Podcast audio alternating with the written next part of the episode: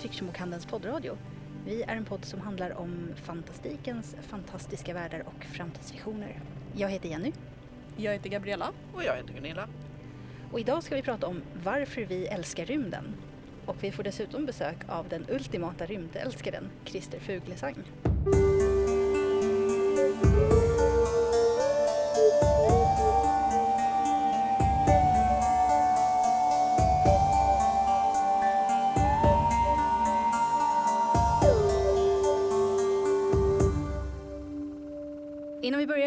Jag bara som vanligt tala om att om ni vill ha kontakt med oss så mejla till podd sfbok.se podd med två D. Eh, och det kan ni göra om ni har synpunkter, frågor eller vad som helst egentligen. Och det går också att kontakta oss på Facebook och på Instagram. Då heter vi sfbok. Men nu ska vi prata om rymden. Och eh, jag har ju tagit hjälp av eh, Gabby och Gunilla för att ni är de rymdigaste personerna jag känner. Rymden! Tack så mycket. Eh, jag funderade också ett tag på att bjuda in Mats, men eh, vi, jag fick ju idén till det här programmet när jag lyssnade på en podd som heter Stormens utveckling som jag brukar lyssna på. Och de pratade om hur svårt de har för utopier, framförallt utopier som har att göra med rymden. Och Mats är väldigt mycket för utopier i rymden. Så jag tänkte vi skulle vara lite subversiva här och inte prata om det i första hand. De vad härligt det är att rymden är jättefarlig och jättestor och jättemörk. Ja, Ja, jag precis. lyssnade på den podden också lite grann. Eh, Jag brukar inte göra det annars men nu kände jag att jag, om vi ska kontra vad de säger så bör jag i alla fall veta det. Och jag tyckte de blandade ihop lite grann rymdberättelser och utopier. Det finns utopier i rymden men det är nog vanligare som Gunilla säger att många berättelser handlar ju på något sätt om hur man överlever trots rymden. Helt enkelt för att det blir en väldigt bra berättelse om du sätter folk på överlevnadens gräns och du vet att de flesta som råkar ut för sånt här dör men just de här personerna ska nu genom klipskhet eller tur eller någonting roligt och spännande klara sig. Och dessutom ger rymden möjlighet till utmaningar som vi aldrig möter i vardagen. Vi drabbas aldrig av Jupiters gravitationskrafter, av plasman i solen, av kylan vid Pluto. Inte ens Antarktis kan pröva oss på det sättet. Så det testar gränserna för vad vi är. Det sätter oss i perspektiv, gör oss små, sårbara gör det möjligt att se på sig själv utifrån på ett sätt som Ja, man för jag- kanske inte kan från jordens yta. Nej, ubåtsberättelser är väl de som är närmast liksom det här. Allt, allt utanför den här lilla kuben av överlevnad vill ha ihjäl dig. Eh, problemet är bara att vi kan nästan klara oss ännu sämre riktigt, riktigt djupt ner i havet fortfarande än ute i rymden. För för mycket tryck plattar till oss. Ja, jag tänkte ju egentligen inte att vi skulle kontra det de säger jättemycket för att eh, eh, det var mest att deras samtal gav mig den här idén. För att det här är Stormens utveckling, det är en podd som jag brukar lyssna på som jag tycker väldigt mycket om. Och eh, de har ju inte alls samma infallsvinkel som vi har här på, på SF-kanden kan man ju lugnt säga. Så det var därför jag tyckte det var så roligt när de pratade just om det här med att det som de har fått kontakt med när det gäller rymden det är ju folk som fabulerar om den utopiska framtiden i rymden. Och eh, som sagt, det som vi tänker mest på, eller det, framförallt det som jag gillar med rymden mest, det är ju de här berättelserna som är kanske inte dystopier, men som, som ni säger, som handlar om så här, människans litenhet, de, hur förfärligt svårt det är att överleva i rymden, hur, eh, ja, hur hemsk den är på många sätt, men också perspektivet. Och samtidigt är rymden någonting som har befriat oss som individer ur ett mycket mer snävt tänkande. Då tänker jag på Galileo, Copernicus, själva försöken att förstå hur ser kosmos ut har gjort att vi krånglade oss ur den religiösa tvångströjan. Där och kommer vi ändå lite bli- till den ut- utopiska aspekten kanske. Ja, i alla fall en idé om en individuell frihet som rymden erbjuder. Och många rymdfilmer och rymdböcker och sådär beskriver ju en ensam människa. The Martian har ju blivit jättepopulär och handlar om en ensam människa som ska överleva på Mars. Ja, den, den påstår sig också vara relativt realistisk som berättelse. Gunilla gör ett, ett ansiktsuttryck här som inte går att beskriva. Jag sa relativt. Ja, Ja. Jo, jämfört med att simma i Jupiters atmosfär. Ja, men jag tänker på en av mina favoritberättelser som handlar om... Eh, alltså det är alltså en relativt ny, ny bok av författaren Cameron Hurley som har skrivit en bok som heter The Stars Are Legion. Och det är alltså ett gäng, jag har rekommenderat många gånger förut. till podden för jag tycker den är superbra. Men ett gäng enorma generationsskepp som kretsar kring en döende eh, ljuskälla. Och de ligger i krig med varandra om de återstående resurserna. Och de här generationsskeppen är som stora månar, halvbiologiska, halvmekaniska konstruktioner. Full med människor varav vissa inte ens vet att de bor på rymdskepp. Det är inte så realistiskt. Nej, och sen har vi ju alla, alltså rymdfilmer är ju ofta inte så här jätterealistiska. Man, man träffar på utomjordingar och alla pratar med varandra hur som helst. Och de har gälar men det spelar ingen roll, de kan äta samma mat om det inte går att få en rolig scen ur det och sånt där. Så att, Det är väl mer orealistiskt då skulle jag säga än Cameron Hurleys beskrivning som ändå Mm. beskriver någonting som inte finns men kanske skulle kunna finnas. Däremot mycket av till exempel Star Trek är ju en ren utopi som. Ja. utgår från jordiska mänskliga förhållanden. Ja, nu har vi ju glidit över på det i alla fall då. För Star Trek är det mest utopiska science fiction som jag känner till tror jag. Jag gillar Star Trek. ja, Ja, jag också jättemycket. Men där, där har vi verkligen det här. Nu ska vi ut i rymden och upptäcka. Okej, vi är militären men vi liksom bombar inte folk utan vi skriver avtal med folk och upptäcker nya organismer som vi eh, lär känna och liksom inkorporerar i vår fina federation efter ett tag. ja, men det kan ses som, vad heter det, kulturell propaganda för USA också. För Star Trek är ju väldigt Ja. amerikanskt.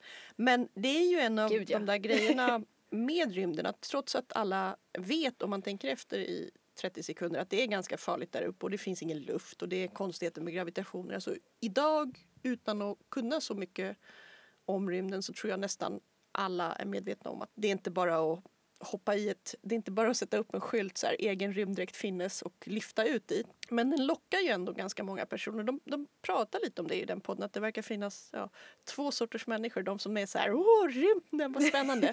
det, det är vi här. Det, det är nog vi, ja. Eh, och, och de andra som hellre stannar på jorden. Och det är ju alltså den här lockelsen till det som är bortom och det man kan upptäcka och att på något sätt verkligen se och ta reda på alla de där sakerna som vi just nu sitter och räknar ut. Det är väldigt mycket som vi vet om rymden som vi är ganska säkra på är, är så. Är ju på något sätt sett i andra hand. Alltså man, man mäter hur, hur ljuset studsar kring gravitation och då kan man matematiskt räkna ut att det borde vara si och så. Och det är därför det ibland är så här. De bara, ja vi tror att det är så här. Vi är ganska säkra. Eller nu när man hittar då fosfin på en planet där det inte borde funnits och så kanske det betyder att det finns mikrober på Venus.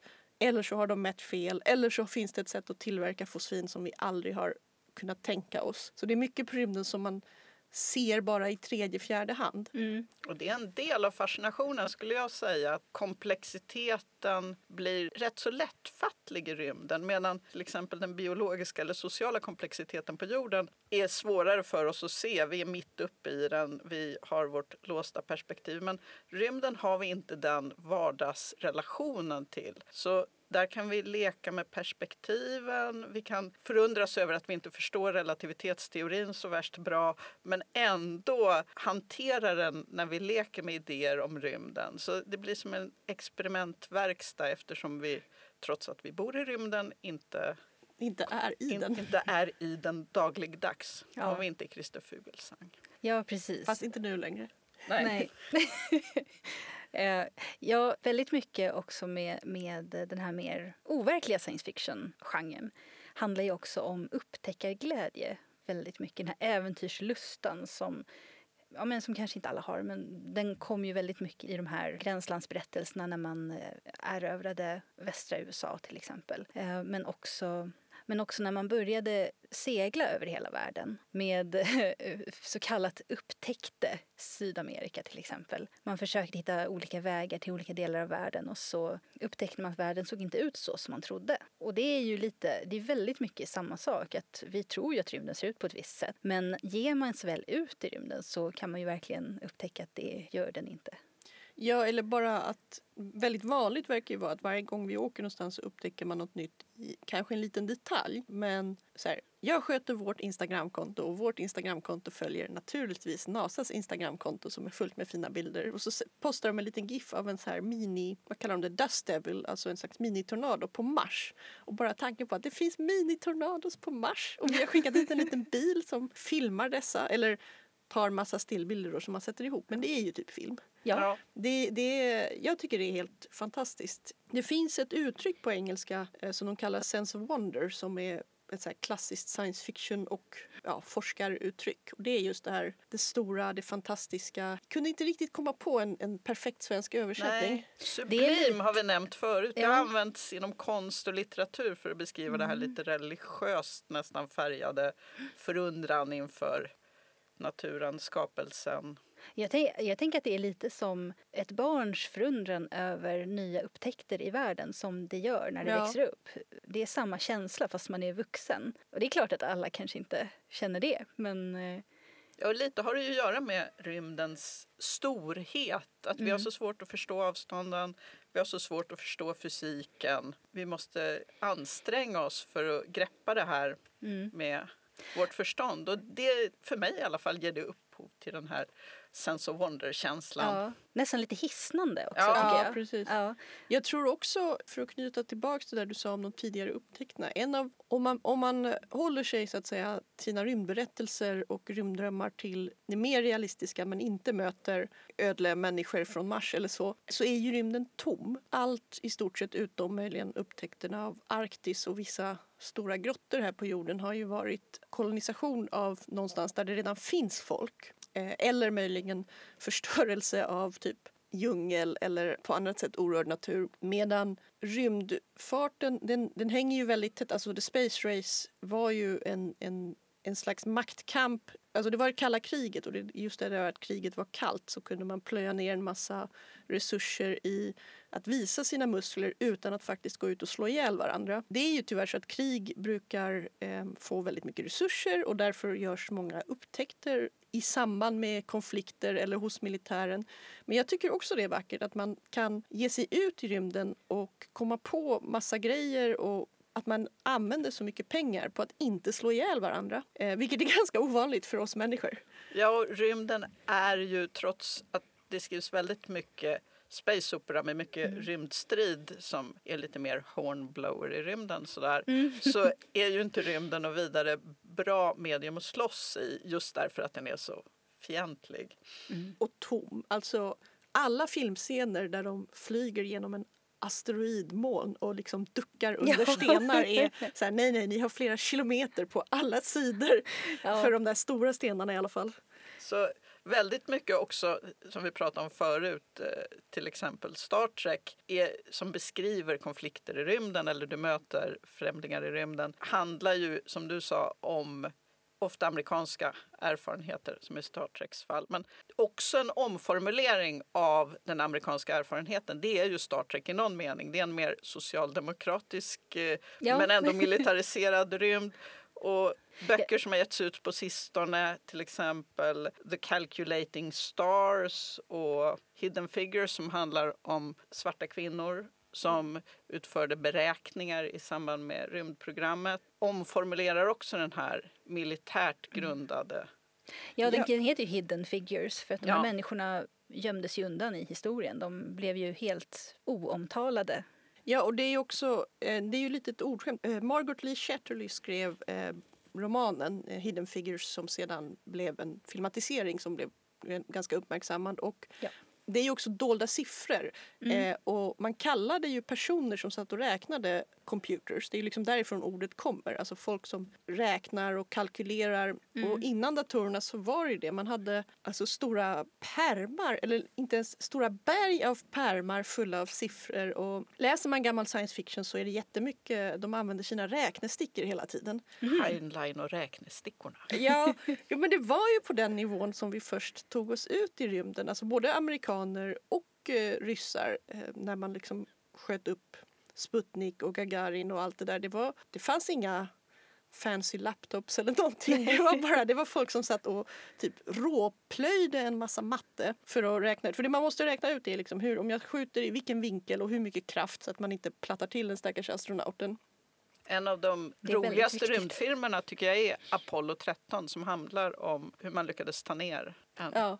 Rymdkapsel under den här tiden när, före liksom den totala datoriseringens tid Mm. med manuella medel. Ja, och just det, det, det tog ju tid också. Så Ja. när någonting går fel då var det så här, oj jävlar nu, nu måste vi räkna hela natten. Men eh, jag, tyck, jag har inte läst romanen men jag tycker att filmen Hidden Figures var väldigt bra. Och däremot så läste jag sen en recension som sa att han den vite chefen som spelas av någon jättekänd skådis är snällare i filmen än han var i verkligheten. Det var, Ah. Recensenten var lite så här, varför behövdes det här egentligen? Ja, Det blev för otäckt annars. Och Mary Robinette Kowals The Calculating Stars är ju, den är ju liksom science fiction på riktigt för det är en slags alternativ historisk att så här, om det hade gått så här ungefär så hade vi gjort så här istället. Men den, den var väl både, den var en Hugo i alla fall Ja, och kommit fler delar. så det finns ju inom science fiction-gemenskapen en idé om att man vill omformulera och utforska idéerna om rymden på nya sätt. Som, Men jag tycker- Särskilt under senare år. Det skrivs ju väldigt mycket rymd-SF av kvinnor nu till exempel som Mm. var praktiskt taget okänt för tio år sedan. men I i den här det mängden. här, det här eh, tar ju fram verkligen den mänskliga aspekten ja, men i rymdprogrammet. Då. Jag tycker också, alltså personligen så tycker jag att det är väldigt viktigt att ha med den mänskliga aspekten och att det inte bara handlar om vad man tekniskt kan göra i rymden. För det kan ju Alla är lite... inte ingenjörer. Nej, nej men precis. Det är, en slags blandning är väl det som jag tycker är Rymden roligast. för alla. Rymden för alla. Eh, men det som jag tycker är intressant med rymden, det, egentligen fungerar ju fantasy på samma sätt men, men science fiction kan ju fungera väldigt, väldigt bra som metaforer för den mänskliga upplevelsen i olika situationer. För eh, vad, vad som är mänskligt. Eh, för den kan ju verkligen sätta oss i perspektiv i förhållande både till rymden men till sånt som författaren tänker sig finns i rymden eller uppfinner bara för att jag vill säga det här om vad det är att vara människa. Och därför uppfinner jag det här scenariot. Om man, en av våra absolut, vår mest bästsäljande bok är alltså på kanten Dune. Ja. Speciellt nu. Speciellt nu. Men, men äh, alltid, vi gjorde ju något program för flera år sedan baserat på så här, vilka klassiker säljer fortfarande och Gunilla plockade fram Dune! Dune. Alla läser Dune. Alltid. Dune kretsar ju kring the spice som måste flöda. Kryddan som gör det möjligt att navigera i hyperrymden Och Sandmaskarna. och sandmaskarna på Arrakis. Och denna krydda tror jag är en anledning till att folk älskar Dune. Det finns många anledningar till att folk älskar Dune. Men själva idén att vi kan trotsa den här gränsen som ljusets hastighet utgör, att vi på något sätt kan lura fysiken. Mm, mm. Jag tror att folk tycker om det i, i SF-berättelser och rymdberättelser. Samtidigt som vi någonstans naturligtvis vet att vi kan inte det. Vi är verkligen små, små sandkorn på botten av ett gravitationshål på jorden och vi kommer inte att lura den här gränsen. Vi kommer inte att komma till Andromeda-galaxen. Va? Eh, och den här motsättningen Krossa mellan, mellan fantasin och verkligheten tror jag det, det är ett kraftfullt spänningsfält som bidrar till den här sense, sense of wonder, Men Samtidigt sublima förundran. så tänker jag de, de Alltså just i år är lite speciellt, men de årtionden som har varit som vi har levt olika mängder av är ju att det har ju hänt så mycket. Alltså jag, jag kommer fortfarande ihåg när eh, min far är från Colombia och när vi liksom ringde, när han ringde i början när jag var liten så ekade det alltid. Han fick säga det han ville säga och så måste jag vänta och sen pratade jag. För det var ekon när, den här, när det här samtalet gick via Atlantkabeln. Och backar man liksom lite grann så var det inte så att en vanlig privatfamilj kunde lyfta på luren och ringa tvärs över Atlantkabeln hur som helst.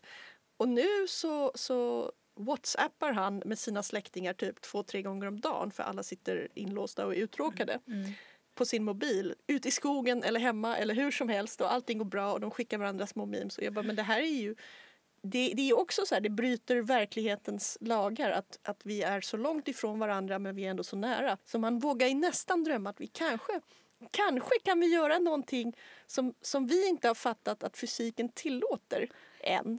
Det är skillnad på att bryta ljusets hastighet och att, att kunna prata med varandra vart man än är på jorden nästan. Men det är ändå ett stort hopp under bara sen så här början av 80-talet till 2020.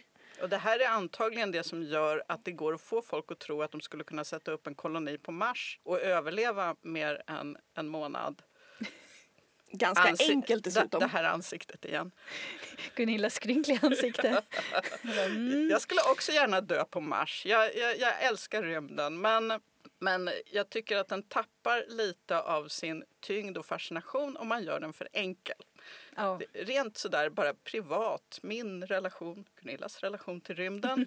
den här idén om att det är som en golfklubb i Connecticut, nej, det är inte okej. Okay. Nej, det, det, är inte det jag tänker mig utan det är mer att att om det, om det var någon som bodde i en liten bunker på Mars så skulle de kanske precis som, vad hette den astronauten, Chris någonting som spelade in en söt liten video där han spelar gitarr och sjunger David Bowies låt Space, Space Odyssey. Ja, precis. Eh, liksom, och bara, bara gjorde det och skickade ner. För det, att, att man mer säger men det kanske skulle bo några riktigt härdiga människor som är okej med att äta frystorkad mat och eh, återanvända alla sina kroppsvätskor väldigt noggrant på Mars. Och, och de skulle kunna typ youtuba med oss eller något.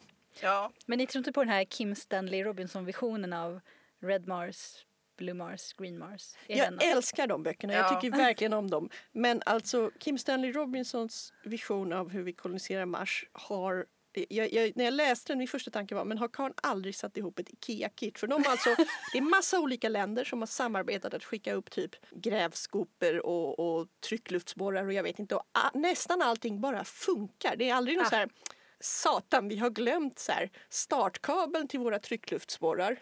Kim Stanley Robinson som alltmer skriver om hur vi rätt så nära i tiden ska hantera den kommande klimatkatastrofen tror nog inte längre på heller Nej. Om han någonsin gjorde det på Nej. Kim Stanley Robinsons idé om att terraforma Mars. Men det är en cool roman. Det är en cool roman och jag förstår att han liksom snabbar ner det men det går, trots att de får problem så beror de flesta problemen på liksom mellanpersonliga konflikter. Och medan om man läser rymdhistorier så är det ofta sånt här som, alltså historiska missöden och sånt som Saker NASA som har hänt. Ja. Och vi landade våran månlandare och den råkade hamna upp och ner. Hur fan ska vi vända på den? Ja, och jag läste någon stackars, den första kosmonauten som hade gjort en rymdvandring och så svällde hans dräkt så mycket så han kom inte in igen så han fick liksom hänga i tröskeln och pumpa ut eh, sitt syre för att ta sig in. Och det var, inte, liksom, det var inte för att någon menade illa, det var för att de hade missat att tänka på en liten detalj och då är det, när, då är det liksom då är det tajt i rymden. Om du mm. missar ja. ett sandkorn så...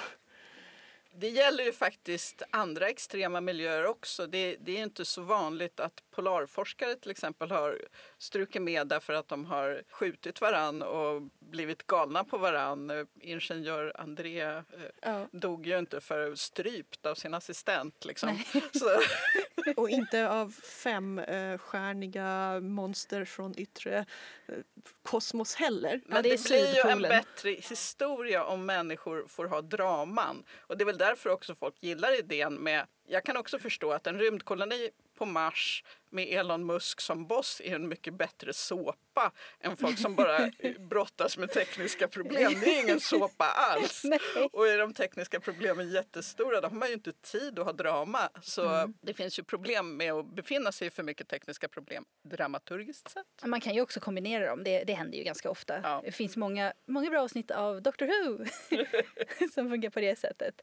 Ja, men det, det är ett avsnitt eh, där ja, då, de, åker, de är på en rymdstation i, i en tidsperiod när luft är liksom, man måste betala för luften man andas. Och eh, rymddräkterna som reglerar det här ägs av ett företag och när eh, man inte betalar längre så stänger de av luften och så dör man. Och eh, det blir nog fel på de här rymddräkterna naturligtvis. Det blir ganska mycket drama men jag tror inte att det är så realistiskt drama trots den tekniska problematiken. Och det är ju inte realismen som gör att vi älskar rymden i första men Nej. det finns ju ändå det här, det som skiljer det från drakar, det finns den vetenskapliga aspekten. Mm. När vi bryter mot naturlagarna så säger vi, nu bröt vi mot naturlagarna, att vi lite navigerar i verkligheten i alla fall. Mm. Vi befinner oss inte bara i våra egna... Ja, om vi ska återgå till Star. Trek så har de ju sin um, warp drive.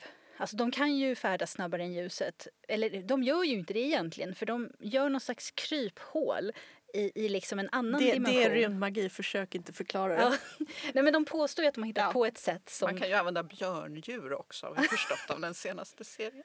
Ja, det är tillräckligt mycket svamp så kan man göra allting. Ja men det, det känns ju mer som att ehm, de säger ju inte att vi färdas snabbare än ljuset utan vi har hittat, ett annat te- vi har hittat en annan teknologisk lösning. Vi fuskar, som Vi Kapten Kirk fysiken. alltid gör. Ja.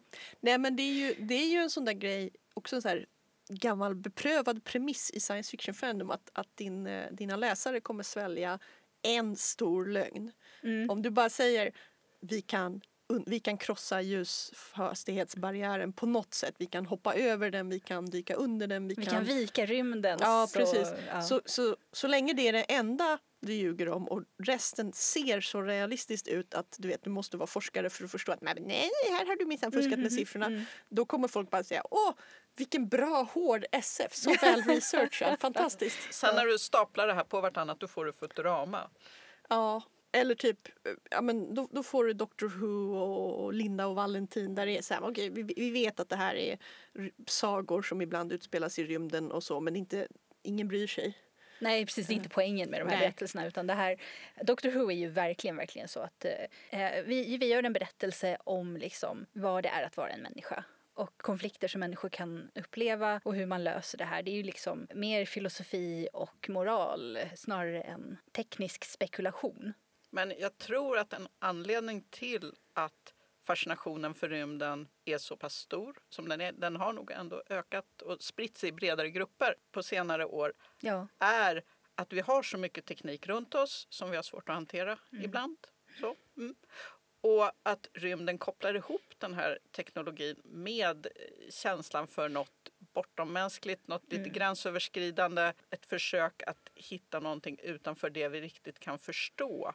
Och den där kopplingen, den, den är lite oemotståndlig om man får till den på ett bra sätt. Ja, och jag tror att eh, om man tittar på Star Trek, allra, allra äldsta Star Trek ifrån 67, 68 där, så ser man ju ändå att de använder ju någonting som vi idag skulle känna igen som surfplattor för att eh, förmedla information. Jag menar 50 år innan surfplattan kom eller något sånt. Och science fiction har ju blivit eh, så brett och allmänt så att jag tror att fler människor känner, du säger man godkänner en, ett brott mot naturlagarna så är det Ja. okej. Eh, Bryter man mot fel naturlagar och lite på fel sätt då reagerar åtminstone en del av publiken, till exempel filmen Interstellar där det bryts mot många naturlagar och Ja. mot en del logik av typen vi kan bygga en jätteavancerad rymdstation men vi kan inte göra samma sak på jorden. Varför kan ni inte göra samma sak på jorden? Ja, det var lite underligt. Det var här, var, varför kan ni bara odla majs men bygga en jätteavancerad rymd? Vem, vem matar alla som bygger rymdstationen på något Ja. sätt? Ja, alla de här små logiska hoppen. Och där ser man någon sorts klyfta i publiken mellan de som säger men det spelar väl ingen roll, det är ju bara en film. Och de som retar upp sig, som jag till exempel och många andra, på att nej, det här är inte okej. En massa saker kan vara okej, men just det här är inte okej. Det tror jag har att göra med att science fictions eh, konventioner för vad som är, vilka naturlagar får man bryta mot, vilka logiska hål får man ha, har blivit mer allmänna, men inte helt allmänna. Så det finns ändå olika grupper som inte förstår varandra. Och jag det- tror den här podden vi lyssnade på lite har med det att göra. Att Ja. Det finns olika grupper som inte förstår varandras konventioner kring vad man man får tycka om Marskolonisation. Men jag tror att det är lite som du sa också Gabi att eh, eh, det här är ju teknologi som vi kan. Vi vet att, mycket, ungefär vi vet att det krävs mycket resurser för att bygga liksom ett stort komplex, ett stort byggnadskomplex. Eh, och vi vet hur det funkar att odla majs. Liksom. Och när de här sakerna möts och den inbördes logiken inte fungerar på den punkten som är liksom den mest jordnära så att säga som, som finns i den här berättelsen. Det, det är då som man får den här känslan av att fast nu funkar inte det här. Ja men precis, det, det är mycket lättare att vara lite fundersam på. Alltså alla har väl sett något så här bygge som drar ut i tiden. Vi, vi jobbar ju nära Slussen. Ja. Eh, liksom som Mm. håller på. Medan däremot om, om de låter, du vet, Dr. McCoy eller någon bara ge en ett piller och det växer ut en ny njure så är jag så här, okej, eh, det låter inte så troligt men ah, vad fan, det kanske är en mikro 3D-skrivare. Ja, säger man inte för mycket så kan Ja, man ju komma undan Ja, med ja, det. Men om man börjar förklara och förklaringen är helt uppåt väggarna då blir det problem. Mm. Men om vi skulle prata lite om det utopiangränsande med rymden då? Om vi ändå tar upp det för att vi kanske inte är de mest uh, utopi-SF-älskande personerna här på bygget.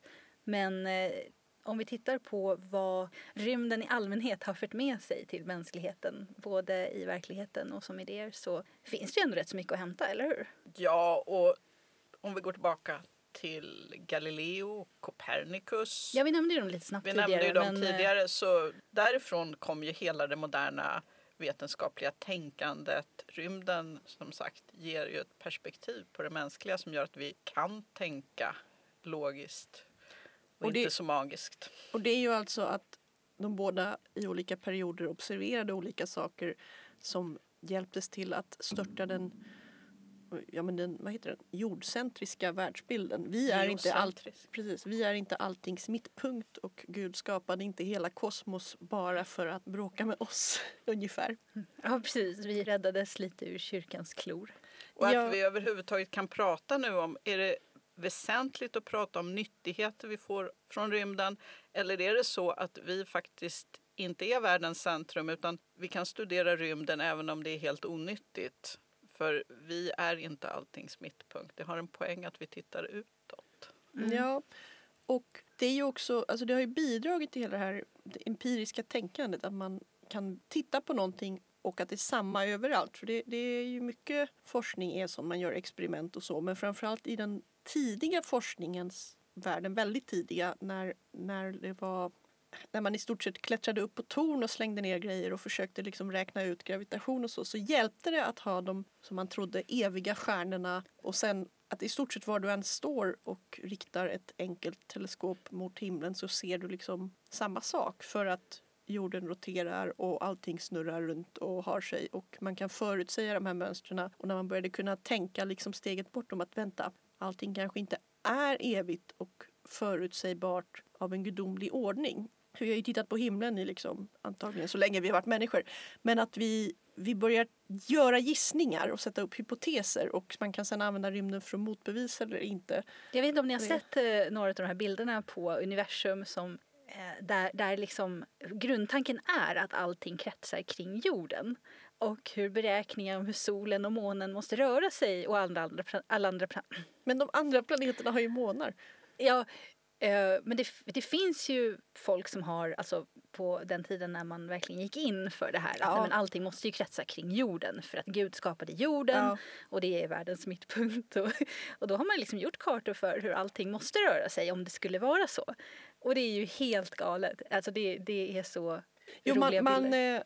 Alltså det, det är det som är intressant att innan man liksom bröt sig loss från den eh, geocentriska punkten så hade man ju mer och mer bevis på att så här är det nog inte. Så det var Ja. väldigt, väldigt komplicerade Mm. beräkningar och de här eh, och vad heter de, de eteriska sfärerna. Ja, och så. Det var, Just det. det, alltså man la ner mycket tid på att få allt att passa ihop. Ja, ja. Etern som fortfarande var en grej ända fram till förra sekelskiftet Ja. när kvantmekaniken började dyka upp. Liksom så det här pre-heliocentriska tänkandet och vårt moderna tänkande, de, de möts ju, de överlappar bitvis.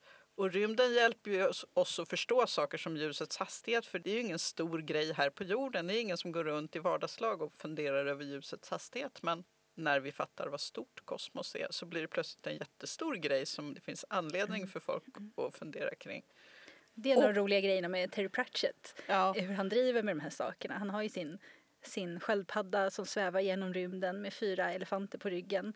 Och, och på toppen av de här elefanterna så vilar den här platta världen där solen och månen kretsar runt och, och dess banor är lite komplicerade då så att lite då och då får en av elefanterna lyfta på benet så att solen liksom kan passera under. Och ljuset rör sig lite som det vill ibland. Ja, det, det saktar ner när det är magiska fält och han har ju en bok, Small Gods, om liksom religiös extremism när diskuterar det. Där, Mm. där ett av de hemliga kodorden mot de som rebellerar mot kyrkan är Dechelonian mobile.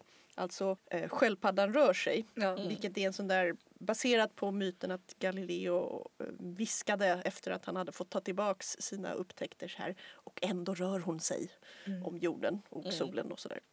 Men det är ju jättemycket nyare uppfinningar också som har kommit ur rymdforskningen. Och det där är, det är för att vi forskar om rymden som vi får fina uppfinningar från rymdforskningen. Vi skulle förmodligen kunna forska om precis vad som helst och liksom bestämma att nu ska vi bygga en stad på botten av Marianasgraven eller något och liksom plöja ner stora resurser i det och också upptäcka väldigt mycket spännande saker för grundforskning ger oanade sidoeffekter. Men jag slog upp lite av det där och GPS och satelliterna tror jag är väl de mest kända. Mm. Att hela att man kan titta på satellit-tv är för att vi har satelliter som hjälper oss att navigera och att vi kan få upp satelliter handlar ju om, det kommer liksom från rymd, the space race. Mm.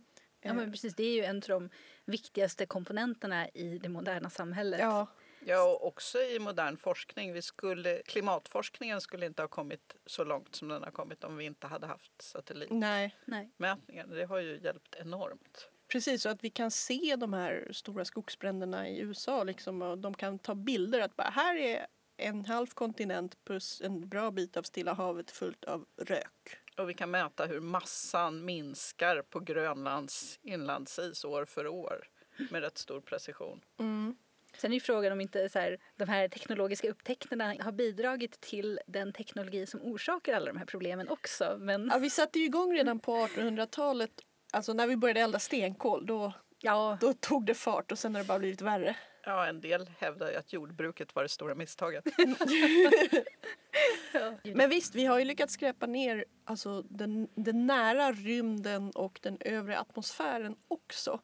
Nu behöver man ju räkna inte bara hur får jag ut min raket utan gravitation utan hur får jag ut min raket utan att A. köra på någon så här väder och tv-satellit eller B. köra på den, de där 75 pensionerade satelliterna som svävar kvar där uppe och inte ramlar ner eller bitar av dem. mm.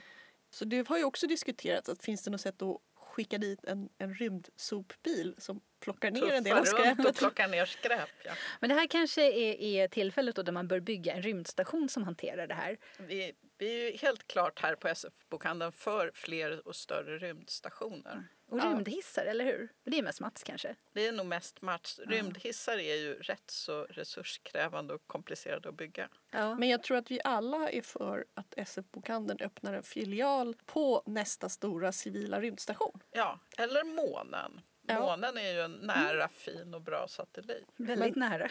Jag tänkte säga, det, det, det, den är ju lite torr och antingen kall eller varm. Men, ehm, men vi får väl eh, jobba i skift där uppe. Jag hoppas att det inte är något företag som tänker ta betalt för all luft som alla andas som tar makten där. Nej, Så skulle det ju inte kunna bli. Så ser ju inte världen ut, eller Nej. hur? Vi lever ju i en utopi, eller nej? Ja, precis. Det är inte som att folk tar betalt för här vatten på vissa ställen i världen. Det, det kan jag Ganska många. Men det är, ju, det är ju en av sakerna, om vi, om vi byter ämne lite, vad har science fiction-litteraturen gett oss? Så har den ju förutom att inspirera typ säkert halva av Nasas anställningskår liksom, ehm, så, så är det ju just att man kan diskutera de här idéerna innan det sitter någon snackare på månen och försöker fundera om han kan ta ett lån från sin morsa för att betala nästa dags luftflöde för han inte fått lönen. Och det har ändå kopplat loss rymdforskningen lite från det militära. tror jag. Ja. Där tror jag faktiskt science fiction har hjälpt till. Att rymdforskningen var ju fram till 60-talet väldigt militär. Det var raketteknologi från kriget och det var stridspiloter och det var en halvmilitär organisation. Men nu uppfattas ju rymdforskning som mer civil och satelliter är civila ofta. Mm. Ja, och jag tänker också att och det vet jag inte riktigt varför. Det, det är en intressant eh, grej som de borde skriva en bra science fiction-bok om. Hur det kommer sig att NASA ändå släppte ifrån sig väldigt mycket nyttig teknologi. Om man går tillbaks ganska länge. Våra eh, moderna brandkårers dräkter med alla sina isolering och kylsystem och så, de, de kan ju liksom gå in i områden där man inte får syre och där det är väldigt varmt. De är baserade på rymddräktsteknologi eh, för att det insåg någon att ah, det här kan säkert vara bra för andra än astronauter med liksom klimatkontrollerade grejer. Men det är inte så att det är ganska, bara ganska, om man ska lägga patent på liksom någon sån här upptäckt då måste man ju göra någonting av det sen. Ja, alltså ofta så... samarbetar ju NASA med säga, experter inom olika områden med privata mm. amerikanska företag och, och, med forskargrupper som redan hållit på med det. Som frystorkad mat var ju astronautmat och nu mm. hittar vi frystorkade bär i varenda müsli och säkert på massa andra ställen också. Alla de här bantnings... Alltså så här nyttiga pulver gjorda på tranbär eller något. Det är ju frystorkade tranbär. Faktiskt, även om vi kan skratta åt Elon Musks Marsplaner så har han ju drivit eh, sådana idéer kring batterier till mm. exempel. Så ja. det, även om eh, open source blir mindre och mindre en mm. grej. Ja, man behöver inte vara ett fan av hans vision av följ mig till Mars och bilda min nya lilla koloni med mig som överhuvudidé eh, för att uppskatta att han, han kanske har drivit på lite bra uppfinningar. Ja, han och, och många andra som inte är lika karismatiska som personer så att de inte syns. Det är väl det. det är rymdforsk all forskning är full av glömda figurer som uppfinner bra saker och sen inte ställer, står, ställer sig och slår på stora trumman och ropar titta på mig vad smart jag mm. var. Ja, jag har för mig att kardborreband också är en sån här... Det stod att det var en myt. Jag har för mig ah. att det är ah. äldre. Det är en sån myt som alla har hört och ja. tänker så här, där kommer nog ifrån. Det är därför jag kände att jag, det här, jag behöver kolla upp det för jag har också ah. hört en del grejer. Är det här sant eller inte? Eh, en som överraskade mig var det här memory foam, alltså sånt man gör ja. ryggvänliga okay. madrasser och ja. kuddar av. Just det. Och det var för att de skulle slippa bygga en specifik stol till varje astronaut. Eh, för att när de eh, skjuts upp så behövs det väldigt bra säten så att de inte skadar ryggen och så eftersom det är så mycket G-krafter. Ja. Så då kom någon eh, som kunde sånt där på memory foam och sen var det så här, ja men det här kan vi ju sälja vidare då. Mm. Eh, så det, det är mycket och vi har ju vi har glasögon alla tre som sitter här inne. Ja. Och om vi har skrapsäkert coating på, på våra glasögon så är det tydligen också inspirerat av det man täcker astronauternas visir med. Visir med. Ja, det kan jag förstå. Och det har definitivt blivit bättre. För första gången jag hade någon slags antireflex coating på mina glasögon då förstördes de på typ ett år för det skrapades sönder. Och sen när jag gick tillbaka till optikern så var hon såhär, nej nej det har blivit mycket bättre nu. Ja för jag har också det. Ja, det ja. Jag hade ett par glasögon utan det mm. någon gång. Och eh, alltså det var så stor skillnad. Det var så himla irriterande att få de här ljusreflexerna hela tiden. Jag bara, men hur, hur klarade jag mig utan den här beläggningen? För ja. det, det, och, och, det är himla irriterande att ha små skrapor på sina dyra glasögon också som man inte har råd att byta ut. Eh, men, men det är mycket så här, alltså just för att rymden är så farlig så tror jag att det är väldigt många små saker man behövde liksom göra bättre än de behöver vara på jorden. För det gör inget för de flesta människor på jorden om man får lite sol i ögonen. Nej. Eh, stridspiloter det var väl en så här stor, eh, jag tror det är därifrån polaroidglasögon kommer. Eller möjligen sjöfart, ja men i alla fall folk som verkligen inte kan bli bländade. Ja. Eh, men de satt ju i sina kabiner så de behövde kanske inte lika mycket så här skrapskydd på glasögonen. Mm. Men eh, jag, jag, tycker, jag får, när man läser om de här små uppfinningarna så känner jag också ibland någon slags sense of wonder. Att så här, åh, ja. vi, ah, det är någon poet som skrev så här, We are all stardust. Man bara, vi sitter alla ihop i, i det här. All, all forskning eh, gör världen förhoppningsvis bättre eller förändrar den i alla fall för alla människor. We're all made of star stuff. Var mm. det Carl Sagan? Kanske. Han har sagt mycket bra. Ja.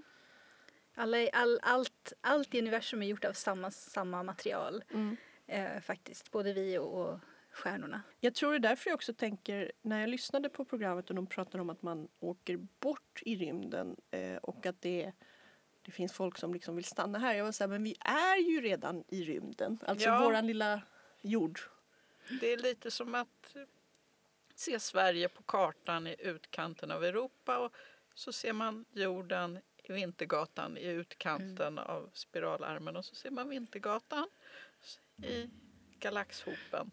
Precis. Vi faller redan genom rymden i tusentals kilometer i timmens hastighet. Ja. Och Andromedagalaxen är på väg hitåt som en shuriken. Ja, bäst vi förbereder oss. Ja, vi får, eh, vi får ge dem ett riktigt ninja-välkomnande. Nej men eh, det är väl det att vi, vi, vår planet snurrar runt och, Ehm, och det är också, vi inser ju kanske ännu mer nu med, med just klimathot och så att det är, inte bara, det är inte bara på månen som syret är begränsat. Det är liksom, även vår jord är ju ett, ett litet slutet system.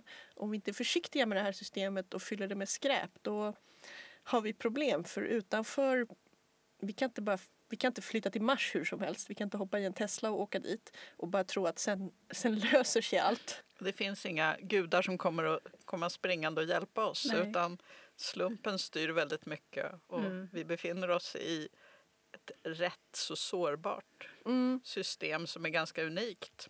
Mm. Helt unikt, kanske. Vi vet inte. Ja, och det, det är eh, en väldigt, det är en enorm och enormt ogästvänlig värld utanför. Ja. Det är lite här som jag tänker att jag verkligen förstår Lovecraft. Eh, han har ju, om man bortser från hans tidigare berättelser och, och dröm, de, de delar av hans berättelser som fokuserar på rymden och vad som finns i rymden, eh, vilket enligt honom då är väldigt ofta enorma rymdmonster och, och, och faktiskt konstiga gudar. Men just den här... Men de kommer inte hjälpa oss. nej. Men Assa Toto, han sa till mig ja.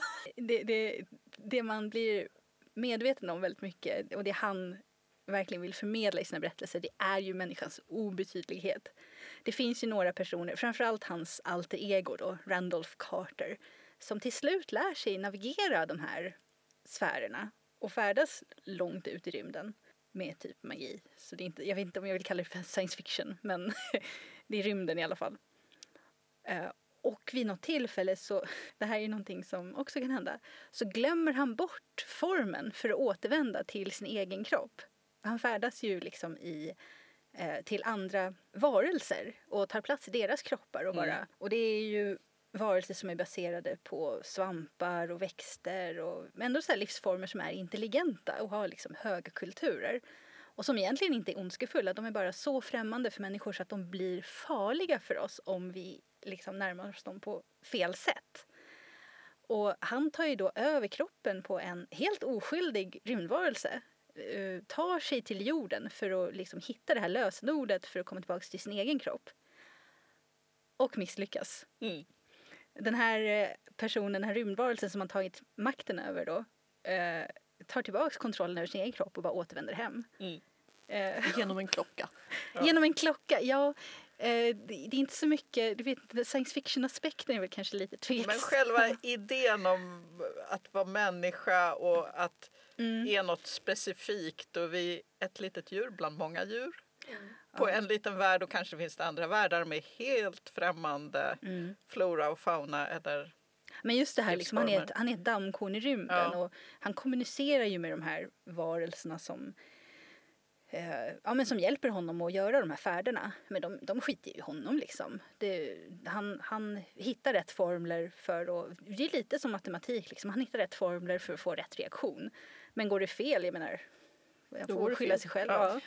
Det är väl en av, alltså, där kan man ju se tycker jag olika vågor i science fiction. Att när man har det man tänker på som science fictionens guldålder så var väl framförallt Robert Heinlein och Isaac Asimov. Jag är sämre på Clark men det kan Gunilla. Eh, de var väldigt möte mycket med Rama. Eh, de två var ju väldigt mycket så här att eh, vi kan ta kontroll över liksom vår, vår framtid och eh, vi kan ta kontroll över liksom både våra individuella liv och hela mänsklighetens framtid och på något sätt skapa saker och Asimovs stora foundation-serie handlar ju om hur en forskare kommer på psykohistoria där man liksom matematiskt kan räkna ut hur eh, människor kommer bete sig och därigenom typ styra mänsklighetens öde. Vilket sen har inspirerat liksom, sociologer som bara hmm, jag undrar om man kan göra det där men ingen kallar det psykohistoria. Nej, och han eh, skapade ju också planeten Trantor som Ja. är en helt bebyggd planet, motsvarigheten till Galaxity hos Linda och Valentin kan man säga.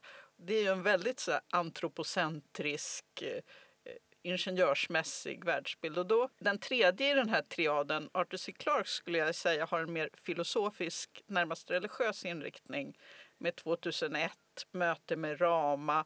Han försökte beskriva just det här sense of wonder, människans möte med något främmande utifrån ändå ett, någon sorts vetenskapligt fysikaliskt perspektiv. Särskilt möte med Rama tycker jag är en väldigt lyckad sån sense of wonder rymdroman där människan ställs inför något obegripligt. Jag, jag får alltid intrycket av när jag läser Asimov att hans sense of wonder, det var lite, jag vet inte, lite vid sidan av. Det är mer så här, men om vi funderar, han skriver ju mycket problemnoveller om robotar också. Att han satte upp robotikens tre lagar som också fortfarande citeras. Mm. Eh, och sen set, liksom skapar han ett, en, en bugg i en robot. Att om en robot inte får skada en människa och inte sen som prioritet under inte ska skada sig själv. Och då på något vis kommer de i konflikt och vad händer om den här roboten inte vet vad den ska göra och sånt där. Men de, de hisnande ögonblicken när man läser hans noveller eller så. Ibland så skriver han om väldigt, väldigt långa tidsspann jag tror som sagt, de, de känns mer som så här, ja, ja visst det kan gå 200 000 år och det kanske fortfarande finns människor vi skulle känna igen som människor och det är väl inte en så stor grej. Nu pratar vi om robotar och husbyggarproblem här. Ja, han var eh, väldigt ingenjörsmässigt medan de stora tidsperspektiven användes också av till exempel Olof Stapledon som skrev precis som Clark då på ett lite mer filosofiskt mm. Eh, inkännande tycker jag sätt om det. Men samtidigt tidigt i SF tog upp det här med människans plats i mm. kosmos på ett bra sätt. Mm. Det kan man ju också sätta i perspektiv idag. Liksom, människans plats i naturen är ju väldigt mycket uppe på tapeten nu. Liksom. Vad, hur bör vi egentligen behandla vår omvärld? Och eh, vad får det för, alltså, är man ute i rymden så ger man, blir det ganska mycket mindre effekt för att man har så lite inflytande. Men i science fiction så är det ju ofta inte så utan det människor gör i science fiction har ofta ganska stor effekt på de system som författaren har byggt upp. Och det är ju alltså många som ställer sig den frågan idag. Vad bör människan vara i förhållande till allting annat? Ja, och det, det tycker jag ju, alltså det är det med, med vågor. Vi har typ Peter Hamilton och så, han skriver ju väldigt medvetet rejäla tegelstenar om liksom otroligt stora tidsspann och ibland låter han människorna ladda upp sitt medvetande så de kan vara med och ibland kan de se hela galaxer födas eh, eller inte. Och, och sen har vi till exempel Ann Leckie som också har en huvudperson i sin första trilogi där som var ett rymdskepp som har sett liksom planeter typ förstöras och, och så och sen bara är en spillra av sig själv. Eh, och sen har vi den här mycket mer jordnära SFen som, eller vad man ska kalla det. Den, den, den som rör sig på, ett, på en mindre episk nivå mm. som eh, Mary Robinette Kowals The Calculating Stars och, och, en hel del annat. Att det, det, går liksom, det finns olika strömningar i science fiction mm. ja, och det eh, vilken som är på modet varierar också med tiden. Ja, ja. just det här med AI är ju stort. Och miljö. Och miljö är ju stort mm. nu. Ja. AI-arna började någonstans Ja, de, kom, de går tillbaka till Asimov men Iane Banks skrev ju faktiskt en sorts utopisk anarkosocialistiska space opera-böcker.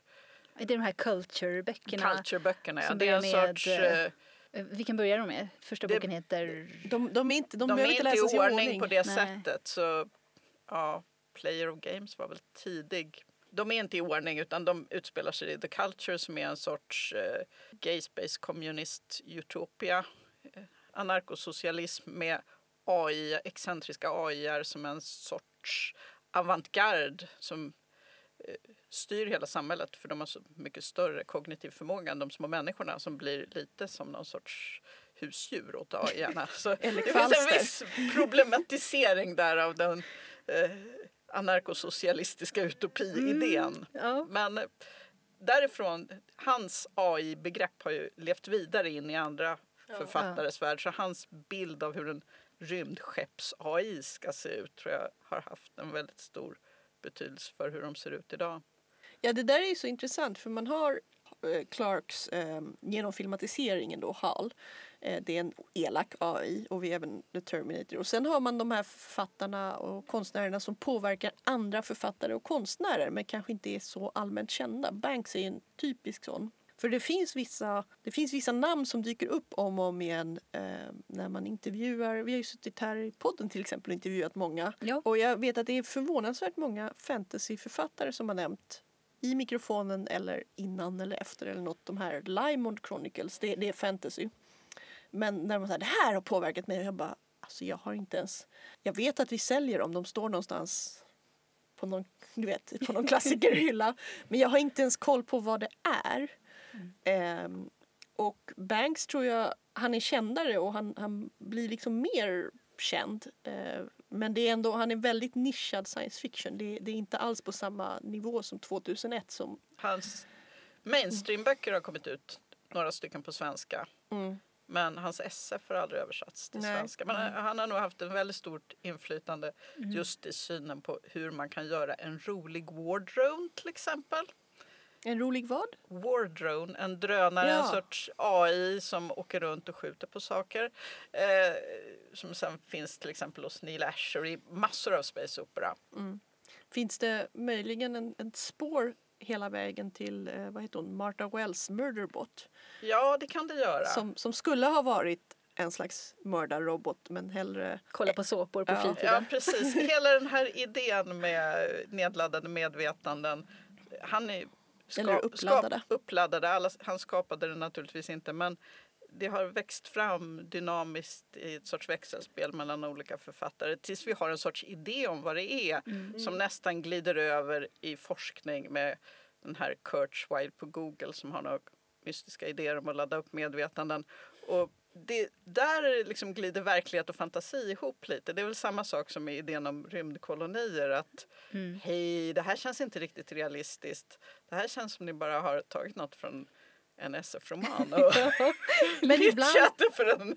Men det är lite så här, ibland, ibland blir det ju så. Alltså, eh, det är det som är så spännande. Nu, vi lever ju fortfarande i den tid att det som vi har lyckats realisera från science fiction är ju ofta från ganska gammal science fiction. Det är liksom Star Ja. Trek och kanske lite Heinlein. Men ja, Star Trek var ju liksom typ, de hade ju mobiltelefoner Ja. eller motsvarande. Och, typ. och de hade till och med så här flippbara, Ja. uppflippbara mobiltelefoner som, Ja. som liksom folk som har jobbat med det där sa att jo men det är klart att har sett på Star Ja. Trek.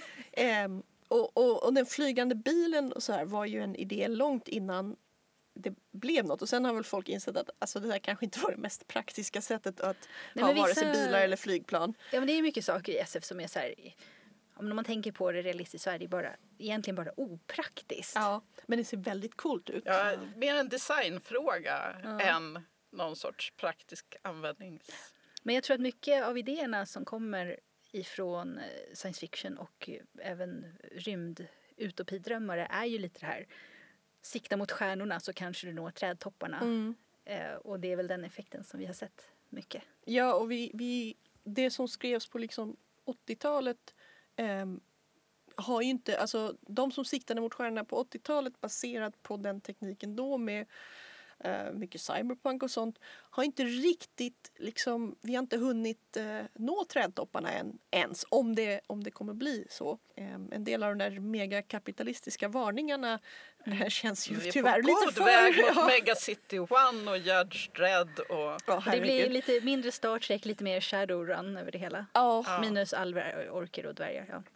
ja. Vi, vi, vi är ju fortfarande på gång. Ja, men då, då kanske vi har kommit fram till eh, någonting i alla fall om varför vi älskar rymden och vad det finns att älska med både rymden och science fiction då som, som de inte pratade så mycket om i, i den här i stormens utveckling. Men det är ju det som vi älskar. Alltså, jag tycker om man inte förstår varför man ska älska rymden så får man, ja, först får man vänta tills eh, man får träffas i grupper igen. Och sen kan man åka över till Naturhistoriska riksmuseet i Stockholm Eh, och gå på någon av deras Cosmonova-filmer som har rymden. För det är så fint och det är väldigt, eh, den här stora böjda duken gör att du får bra inlevelse. Jag har sett filmer om hav och, och fåglar och allt möjligt där men rymden gör sig väldigt bra på en sån duk. Ja, Och bara, bara liksom känna det så här, oh, man flyger bland galaxerna och så. Det är Mm. nästan som att vara doktorn. Ja, vi vill alla vara i rymden. Förstår man inte det så, så är det ju faktiskt något fel på en. Eller hur?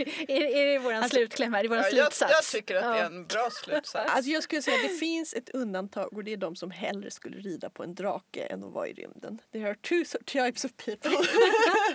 och jag accepterar båda. Ja, Du är så storsint. Ja, vi är väldigt vid- vidsynta här på SF-bokhandeln. Men eh, då kanske vi ju faktiskt eh, ska ta och prata lite med Christer Fuglesang. Ja, då sitter jag här med Christer Fuglesang. Hej! Hej. Eh, Vi hade tur nog att få chansen att prata med dig i den här podden som handlar om varför vi älskar rymden. Och det passar så oerhört bra för att du är både astronaut och författare. Mm. Du är ju välkänd förstås för dina rymdfärder. Eh, Men vi på Bokhandeln kanske känner dig eh, lika bra genom dina böcker om Marcus och Mariana. och min första fråga då kanske är när bestämde du dig för att skriva de här böckerna? Ja, eh, det, det var faktiskt eh, på ett flygplan över Atlanten eh, något år efter min första flygning, kanske två år efter. Och den var 2006? Ja, så december 2006 är min första rymdfärd och efter det så skrev jag en bok om liksom, eh, det är som astronaut och framförallt mina 14 eller 13 dagar då i rymden. Och sen ett tag efter det så liksom, ja men det var rätt kul att skriva, det gick ganska bra och sådär. Och då var det så att när jag, våra barn var riktigt små så berättade jag godnattsagor för dem. Liksom. Och eh, då hade min fru sagt till henne, ja men ska du inte skriva ner de här? Liksom, så. Nej, tänkte. Men nu, då många år senare så tänkte jag, ja men nu så är jag lite känd också så kanske det finns liksom, chans faktiskt att få det publicerat. Då. Ja, det gick ju bra. Ja, så bestämde jag, nej men nu gör jag det. Hur, hur verklighetstrogna är de här böckerna? Hur mycket har du hämtat ifrån dina egna erfarenheter och hur mycket har du broderat ut? Ja, det är klart att det mesta är ju fantasi. Men det är klart att en, en del har jag hämtat då, liksom för, för hur saker upplevs eh, i tyngdlösheten och hur man ser jorden från ovan. Så här. Det, det finns lite sådana saker i, i boken. Men, men jag har ju inte upplevt svarta hål till exempel. då, eller gått på Mars och sånt där. Nej, precis. Skulle du vilja det? Ja, svarta hål tror jag man ska akta sig för. Men, Ja, men, men jag skulle gärna gå på Mars.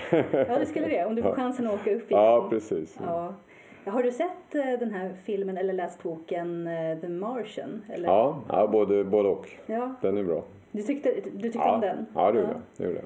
Ja, och det kändes som någonting som, ja men det skulle jag också kunna, eller vilja göra. Ja, jo, jo, precis. Nej, men, eh, jag åker gärna till Mars, men det tar ganska lång tid. Och så här. Man ska, jag ska ha en tur och returbiljett i så fall. Ja, ja, eller hur? Man vill inte bli fast där va? Nej, precis. Eh, Tror, tror du att vi kan komma dit? Tror du att vi kan eh, få Ja, det är bara en tidsfråga.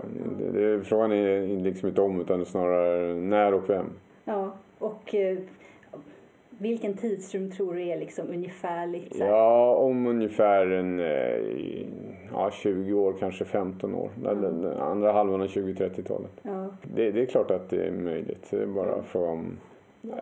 Det kommer ta tid liksom innan det blir praktiskt eh, att göra det. Men månen har vi ju redan varit på. Det är över Ja. 50 år sedan var på månen. Liksom, så här. Eh, och, och det är klart att åka till Mars en gång eller så här, det är inte samma sak som att bygga en koloni där. Men, men till skillnad mot när man gjorde månfärderna, då liksom må, målet var bara att åka dit och liksom komma tillbaka. Så nu när man åker till Mars så, så finns det mycket större målsättningar. Nej, men, eh, vi vill åka dit för att liksom bygga en bas där och, och Elon Musk har ju liksom som målsättning att ska bygga en, en koloni där borta. mm. Och det, han har ju liksom egentligen de bästa raketerna hittills som har chans att kunna göra det. ja. Ja, man upptäcker ju också, alltså även när man bara gör en resa så upptäcks det ju väldigt mycket på just den resan som man sen kan använda inför kommande resor. Intressant. Jo, När man, nej, men så är det. Men för att återgå till din första rymdfärd då kanske. Hur, du, du gjorde en rymdpromenad den gången. Första Jag gjorde tre första gången och två andra Tre gången. stycken och två andra gången. Eh, det, det är väl en sån här dum fråga som du alltid får, men hur, hur kändes det att bara vara utanför i rymden på det där Ja, sättet? det är liksom, det, det, så, det är så mycket ut ur rymden man kan komma ungefär. Så det är ju liksom eh, det häftigaste på något sätt. Sväva på utsidan av rymdfarkosten och röra sig runt och så många hundra kilometer under sig så ser man jorden glida förbi. Det är rätt häftigt. Det är det. Ja, jag kan, jag, jag kan inte ens föreställa mig hur det är. Nej, det är svårt att föreställa sig utan att eh, göra det. Framförallt känslan av tyngdlöshet, för det, det, den är den svåraste. Men man kan nog föreställa sig hur det ser ut och så här, man, man ser bilder och sånt där. Mhm. Men eh, just att hur tyngdlöshet upplevs, det, det, det är svårt att förklara. Så att säga. Ja. Ja, man får ju öva lite innan man åker upp, eller hur? Eller ganska mycket. Men vi övar väldigt mycket, men det går inte att öva speciellt mycket tyngdlöshet. Nej. För, för även om man försöker återskapa den liknande förhållanden så går det? Eller blir det likt? Eller hur Nej, alltså, tyngdlöshet är samma sak som fritt fall. Och det, det går inte att ordna på några längre tider på, på jorden så att säga. Det går liksom inte att simulera. Men inte riktigt tyngdlöshet i alla fall. Det bästa man kan göra det är flygplan. Ja, Och flygplan som går i eh, kastbanor, para, parabelbanor. Då, då kan man få i flygplanens kock, eh, liksom i kabinen, en tyngdlöshet upp till en 20-25 sekunder. Och sen så går det att göra en del annat då, så man får lite eh, samma känsla på, på sätt och vis som eh, vi tränar rymdpromenader i, i en bassäng i vattnet där man då kan eh, sjunka ner eller flyta upp och sådär. Då kan man röra sig runt på modeller på eh, rymdstationen som finns där. Då i, men, men du känner ju hela tiden vad som är neråt till exempel. Du, du, du, du ligger ju liksom i, i rymddräkten kan man säga. mm, mm. Så det blir en annan sak. Det är väl en helt annan påfrestning i kroppen också när man är, eller snarare tvärtom att Kroppen påverkas väldigt mycket av tyngdlösheten. Och, och det, det, det mesta är faktiskt negativt, i alla fall på, över tid. Så att ehm, det, det är de största grejerna vi kanske får forska på, viktigaste grejerna vi forskar på. Det, det är hur våra kroppar upplever och vad som händer med dem under lång tid i tyngdlöshet och försöka hitta då motmedel och sånt där. Som en bieffekt kan man säga då, men också, det är väl inte bara en bieffekt, det är också en anledning att forska på kroppar. Så att säga. Det är det. Vi, vi lär oss nya saker om hur våra människokroppar fungerar. ja, Lär oss nya medicinska rön. Och det är sånt man kan sedan använda för att, liksom, för att hitta då nya ja, kliniska metoder och sånt på jorden. Jag, tror att det är många som har hört talas om astronauter som har haft, när man har kommit tillbaka till jorden, haft problem med liksom muskler och, leder och sånt. Just för att man har varit så länge. Ja, precis. Så att, eh, benen är en av de största... Ja, skelettet. Skelett. Be, be, be, skelettet försvagas. Ah. Och det kan vara svårt att eh, få det tillbaka. Mm. Musklerna ja, de, de försvagas också väldigt snabbt om man inte tränar. Det gör man ju sig där uppe. Men, men de, de kan vi få tillbaka ganska snabbt. Mm, mm. Annat lite nyare problem är att man har um, upptäckt att, ja upptäckt nu de senaste, nu är det säkert en 15 år sedan man började notera att många som varit uppe, en del som varit uppe en lång tid, de kommer ner med, tillbaka med försämrad syn. Där Jaha. liksom, eh, händer någonting eh, med ögongloben tycks det vara, som inte fortfarande förstår riktigt ens. Mm. Innan man ens förstår det. Det är samma sak med, med, med skelettet, blir svagare, det ka- urkalkas så att säga. Det är inte heller riktigt förstått grund, eh, riktiga grundorsaken till det. Mm. Är det eh, efter man har vistats där uppe ett visst tidsspann eller blir det alltid så? Eller tänker det bli värre om man Ja, men det är som alltid med människor. Vissa människor påverkas av eh, samma sak mer eller mindre. Så att säga. Samma sak påverkar vissa människor mycket, andra lite. Man kan ju säga generellt att de här effekterna de, de eh, påverkar mer ju längre tid man är i rymden. Mm. Sen finns det en del som kommer upp jättelänge, de påverkas knappt alls. Och andra påverkas på ganska kort tid. Så, det, det är ju alltid. Men, men ju längre man är uppe desto mer i genomsnitt påverkas man. Ja, jag, man har ju sett mycket science fiction och så som gärna vill ha liksom artificiell tyngdkraft på rymdstationer och så. Mm. Eh, är det någonting som du tror att man kan ordna? Och, Det, det kan man absolut ordna. Det, det är mer en kostnadsfråga som. Ah. Det, men om man, har, om man har någonting som roterar så får du centrifugalkraft som fungerar ungefär då, som tyngdkraft. Och rent seriöst så studerades det, när jag faktiskt då var ansvarig för ESAs del, Europas del av forskning på rymdstationen, då, då studerade vi tillsammans med NASA om man skulle ha en liten eh, ska säga, snurrcykel Ja, ja. som skulle snurra runt och där astronauterna kunde sitta och, och, och cykla och få lite artificiell tyngdkraft då, då kanske en, någon halvtimme om dagen då för att liksom på det viset hjälpa till att motverka tyngdlösheten. Men, men det visade sig vara lite för dyrt och dessutom skulle skapa vibrationer och grejer som skulle göra att det kanske inte skulle... Okej. kanske skulle ha sönder rymdstationen efter ett tag. Det var, inte, var ingen bra idé. Ja, det finns ju vissa risker med rymdfärder. Ja, som- precis. Man gör vad man kan för att undvika alla risker. Ja, om någonting går fel så kan det ju gå så väldigt fel. Mm. Och är man ute i rymden, det är ju sån livsfara. Och Största faran är dock inte ute i rymden utan det är när man är nära jorden. Det är start och landning. start och landning. Alla olyckor som har skett har egentligen varit i samband med start och landning. Sen har det varit incidenser i och för sig, framförallt under rymdpromenader. Men det är nog ingen som har dött liksom, verkligen ute i rymden där. Utan det har varit i samband med start eller på väg tillbaka till jorden. Och det som har hänt ute i rymden har mest varit sånt som man har kunnat handskas med på något sätt. Ja, det har man, ja precis. det är ingen som har dött. Nej. Ja, du har ju varit med om två starter och två landningar. Mm. Hur, hur, hur var det verkligen? Den starten verkar ju... Alltså, Ja, den är, det, det är rätt så skakigt kan man säga då. Jag brukar säga att det är skakigt både fysiskt och psykiskt då. då. Man vet att det, framför den rymdfärjan var det ganska stor risk då. En på 70 var, liksom, var oddsen för att det skulle gå åt skogen. det, det För inte... Ja. för- Nej, det är inte helt försumbart. Och eh, det var under hela rymdresan då, men största risken var under starten. Då. Mm. Men eh, ja, det är skakigt. Tyngdkraften, accelerationen byggs upp. Man, som mest har man 3G. Alltså man väger tre gånger mer än vanligt. Trycks man ner rätt ordentligt i sätet. Men det är inte, det är, det det är inte alls så svårt att stå ut med det under ungefär en, en minut. Då, då. Mm. ja, det är inte längre alltså? Nej, det är inte. Sen att landningen med, med rymdfärjan, den var väldigt, eh, ska jag säga, det, det var nästan som ja, flygplan fast lite skakigare. Ja. Det var inte alls speciellt eh, farligt. Däremot kom man tillbaka med såna här kapsel.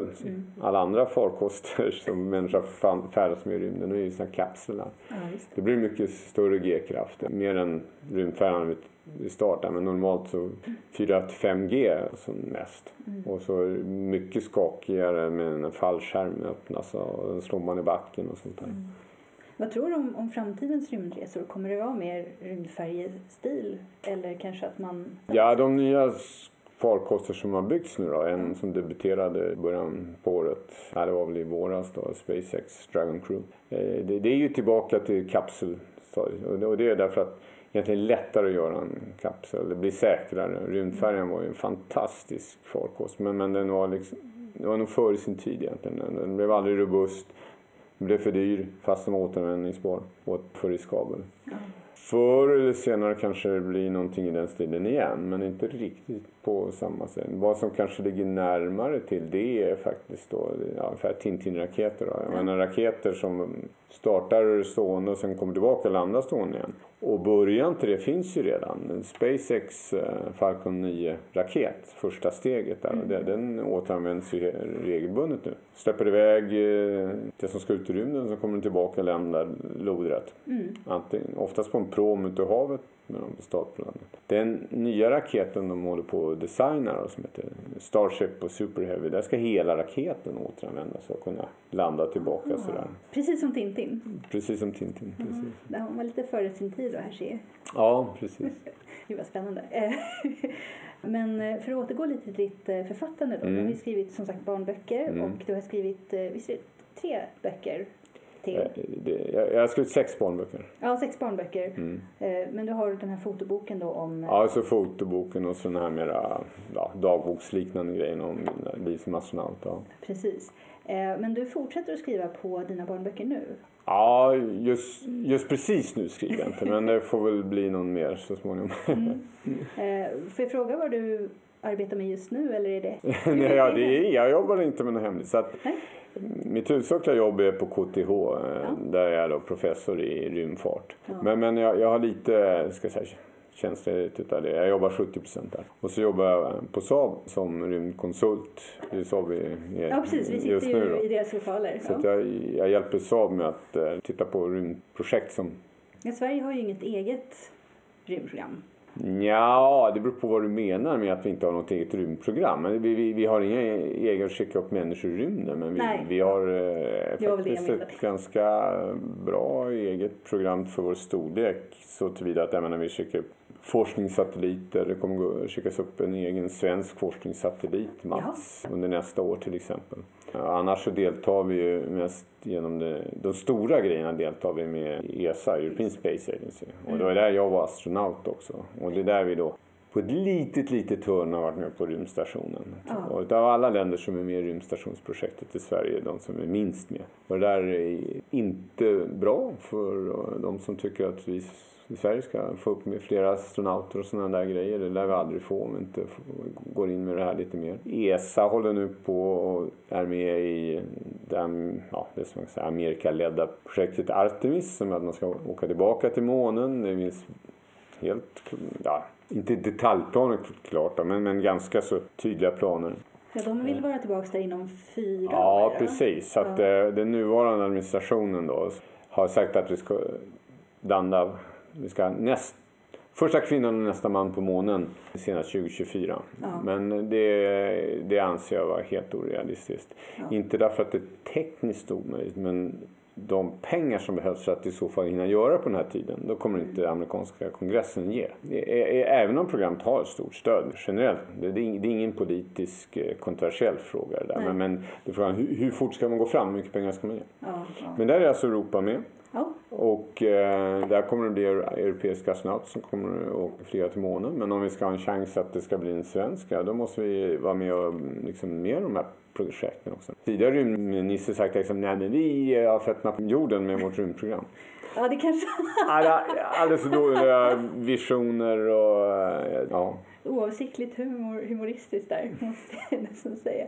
Säg att det fanns någon politiker som ville driva den här frågan. Ja, det- Vad skulle Sverige kunna göra? Vad, vad Sverige skulle kunna göra är att Sverige är med i det här ESA. Det är Rymdstyrelsen som är den svenska myndigheten som får budget från svenska staten och sen så går eh, största delen av den budgeten går till ESA. Man lägger in pengar i olika program där. Och det är nästan alltid så att man lägger in pengar i program som i sin tur sen kan lägga order till svensk industri. Så man ska inte tro att det är huvudsaket ett forskningsprogram. Det huvudsaket är, eh, är det faktiskt ett eh, näringslivsprogram. Men det är inte så att det, är marginellt. Eh, det är också en stor del forskning, men det är mer industripengar. Men man skulle kunna liksom styra om det här lite grann och säga nej men vi, vi, vi tror mera på den här visionen och vi behöver inte bara säga att ja, vi har de här företagen och de vill göra de här grejerna och då går pengarna till det och ingenting annat. De kan säga nej men nu ligger vi pengar för att vi ska stödja det här att åka till månen vara med där och sen så får svenska företag då anpassa sig och försöka hitta vad de kan erbjuda för det. Vara lite mer proaktiv på det viset.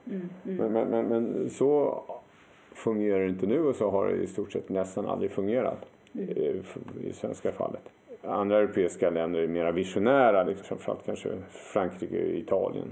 Så det har funnits politiker som liksom har varit beredda att göra det. Inte kanske i regeringen, inte tillräckligt många i alla fall. Men Mattias Sundin var en liberal som, som enda som jag vet som verkligen försökt driva det här ordentligt i riksdagen. Och skrev en debattartikel liksom. Vi bör skicka en svensk till Mars och sådana där saker.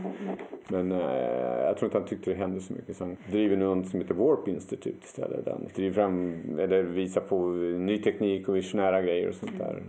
Eh, Man har, vi har ju fått så mycket ifrån de här rymdprogrammen Mm. som ingen människa hade kunnat föreställa sig att det skulle bli resultatet. Just för att liksom, eh, bara, bara biprodukterna av allting som Mm. händer under de här resorna eh, är, kan vara så otroligt intressanta. Och huvudmålet med de här resorna då, det, det måste ju vara någonting ännu mer intressant. Jag menar, tänk vad man skulle kunna göra. Ja men det är absolut. Ja. Och mm, det finns ju alternativa grejer och det är enkelt att göra det, gör det själv. Ja. Som Elon Musk. ja, just det.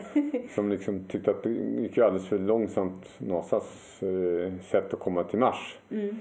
Så att han sa jag bygger min egen raket och alla garvade. Men det har han gjort då. Nu har han världens mest framgångsrika liksom, raketföretag. Eh, och då, nu håller de på att bygga raketer som ska kunna åka till, till Mars. Mm. Också. Jag vet ett svenskt par faktiskt. Tom och Tina Sjögren. De äventyrar de, Nordpolen, Sydpolen och Mount Everest och vad gör man sen? Ja, men då åker man till Mars. Ja, ja. Så de eh, gör lite samma sak. De har liksom forskat på, eller tittat på liksom vad har gjorts i olika raketforskning under tiden så här, och, och hittat eh, vad de tror är en mycket smartare sätt. Skulle kanske kunna bli en liten raket så småningom skulle kunna Mm. också kunna åka till Mars. Och eh, företaget heter Python och håller också i Kalifornien. Tyvärr så har vi inte samma driv i Sverige ofta som Nej. folk gör i, i USA. Man har mera möjligheter i och för sig att hitta riskkapital och alla möjliga saker. då. Men, men det, det, det, det som händer är att det är inte bara längre statliga liksom, drivna grejer som händer i rymden. Det, det, det har inte alltid bara varit statligt. Jag har först varit bara statligt men, men sen så har det kommit in mer och mer kommersiellt. Men, men det, det, det, det har varit svårt att få det, pengar att tillräckligt mycket pengar från eh, industrivinster och näringslivsvinster. Så att det inte har varit så därför har det blivit mycket statliga pengar. Men, men nu börjar det även inom den bemannade rymdfarten kunna komma kommersiella möjligheter att göra pengar. Va? Det, det kommer att bli mera rymdturism till exempel i första hand. Men även att eh, företag eh, ser forskningsmöjligheter och de kommer att kunna ta möjligheten att liksom själva då gö- göra forskning i rymden åt sina eh, produkter. Det ligger inte riktigt jättenära men det börjar lite grann. Så Mm, in- Internationella rymdstationen kommer liksom få snart en privat eh, modul. En av de första kanske användarna utav det kan bli eh, Tom Cruise. Jaså? Det här var mer eller mindre officiellt att eh, han kommer åka upp med en regissör samt en före detta professionell astronaut, Mike eh, Lopez Alegria, som faktiskt var befälhavare på rymdstationen när jag var där eh, andra gången. Med en SpaceX-kapsel, privat, då färd dit och eh, den här modulen från ett företag som heter Axiom som ska skickas upp, eh, ja det måste bli lite strax innan då. Så att det, det, det, det händer mycket mer än man Än många mer, vet. Ja, precis. I alla fall, ja. Mm. Jag tänkte faktiskt som sista fråga då, nu kom vi in lite på det, men du har ju som sagt varit på rymdstationen, internationella rymdstationen. Eh, och eh, hur var det? Var, var det eh, jag tror att många utav våra lyssnare kanske inte vet hur en rymdstation ser ut till exempel. Eh, och föreställer sig någonting helt annat än vad det är. Eh, vad skulle du likna det vid kanske? Mm. kanske inte finns något? Ja, det, lite kan man ju tänka sig stort flygplan inuti. Eh, Fast i mm, kortare mm, med, med moduler. Jag menar varje... Som kortare flygplanskroppar? Ja, precis. Jag menar, det varierar lite grann. Men säg stort som 10 meter lång. Men sen så är det inte så rundat utan det är fyrkantigt. eh. Mm. Men, men, men du, har egentligen inget upp och ner. Nej. Visserligen kan det vara byggt så att det ser ut som att det finns ett upp och ett ner. Men, men, men det är ju... Men det finns inte egentligen? Nej, det, nej, precis. Det finns ju inte egentligen. Är det väldigt trångt att röra sig så? Mm, nej, det är inte trångt. Rymdstationen är ganska stor. Då, då. Jag ska säga, det här interna utrymmet motsvarar utrymmet av två eh, jumbojetter och sånt där. Eh, nej, ja. Men, det, men det, det, det är stort alltså. Det, Det, det låter stort. det är en eh, tiotal moduler eh, som har de här storleken. Kanske genomsnitt 10 meter lång och 2 gånger 2 meter. Då. Men, men sen är det väldigt massa prylar eh, som fyller upp de träningsmodellerna är väldigt rena och fina och sådär. Men, men i verkligheten så är det grejer överallt som hänger och så här. Ja, är det svårt att hålla reda på? Liksom, allt måste väl vara spänt? Ja, ja, jo precis. Allting måste vi sätta fast på ett eller annat sätt. Så det är väldigt mycket gummiband och det är mm, kardborreband och man... Om man skulle tappa bort någonting så blir det väl väldigt jobbigt. Ja, det blir väldigt svårt. Så att, men vad man, gör är att man går småningom och tittar i, vid fläkten. Man måste ha eh, fläktar för att få duften att röra sig, ventilera. Mm, mm. Så att saker man tappar bort brukar småningom driva in till eh, liksom, filtret som är framför fläkten. Ah. då. Det är praktiskt i. Ja, det, det är praktiskt. Och sen så är man väldigt noga med att hålla reda på vad alla grejer är. Så att allting, det, är ungefär som, ja det finns sådana här streckkoder. Mm. Är man när man lägger in dem på ställen och sånt här. Det finns en stor databas har ordning på grejerna. Men den försvinner ändå. Ja, men så är det ju alltid. Ja, precis. Ja, eh, men nu har vi fått slut på tid tror jag. Ja. Eh, jag hade velat fråga så mycket mer men eh, jag är väldigt tacksam för att eh, jag fick den här intervjun med dig. Tack så mycket. Till sist vill jag bara rekommendera eh, för det första då dina barnböcker som vi Ja, eh, har, alla sex stycken om Marcus och Mariana som nu har blivit film också. Ja, den första rymdresan. Det är jätteroligt. Den går ju på bio. Ja, det gör den. Ja. Det var, förra veckan så var det den näst populäraste utav alla filmer som går nu. Så att, det- Ah, den går förhoppningsvis ett tag till. Ja. Mm. Så att eh, den kan vi nu gå och se på bio så länge vi håller avståndet förstås. ja, just det. Precis. Det. Mm. Men tack så mycket för att du ville Ja, tack så mycket. Här har du handbågen. Idag så har vi kommit ihåg vårt lilla segment som heter Vad är vi besatta av just nu? Som vi inte hade förra programmet. Men i det här programmet är vi tillbaka och är besatta. Och då tänkte jag först fråga dig Gunilla vad du är besatt av. Just nu Just så nu. tycker jag det är kul att titta på Lovecraft Country varje vecka. Jag var inte så förtjust i det avsnittet i Korea men det senaste avsnittet hade rymden. Rymden! Rymden, jag ska inte avslöja mer men det var ett väldigt bra rymdavsnitt Ja. och det var 50-talsmässigt. Go rymden go. Mm, Lovecraft Country. toppen. Gabby, du har också något. Ja, jag är, den besattheten är väl klar för jag har läst allt. Men jag ägnade typ två nätter åt att eh, läsa igenom Tor.coms The Lovecraft Reread där Ruthana Emrys och Anne M. Pillsworth läste igenom allt Lovecraft skrivit och sen gick de vidare till en massa så här weird tales av liksom andra personer, både inspirerade av Lovecraft och sådana som hade inspirerat honom. Ehm, och gav sina kommentarer. Det var jättekul. Det, Allt ligger eh, online, det är bara att typ googla upp det. Och sen drömde jag om att, vad hette han, August Derleth hade börjat här och pratade om målgruppen kackerlackor. eh, och sen kände jag att nu kanske jag läst tillräckligt om Lovecraft. um, jag, jag har inte gått vidare den här veckan. Jag är fortfarande lite eh, uh, Diron Gray-besatt. Jag tänkte bara eh, göra en liten, li, liten, liten rättelse. I avsnittet när jag nämnde att jag inte tycker att baby metal är visual K för de låter fel. Eh, samma kväll så tittade jag på ett klipp med eh, Baby Metal och X-Japan som har gjort en låt tillsammans. X-Japan då som är mer eller mindre det ursprungliga Visual Kei-bandet. Den låten, Akatsuki, den är väldigt Visual Kei. Den låter Visual Kei. Kanske för att den antagligen är skriven av Yoshiki Jag i tänkte säga det. Det finns ingen som har samarbetat med Yoshiki i X-Japan och inte låter åtminstone 75% Yoshiki. Ja. Eh, så det är allt jag har att säga idag faktiskt. Kanske att jag har varierat mig lite till nästa gång. Eh, men det var allt från oss. Vi eh, hörs igen om två veckor. Música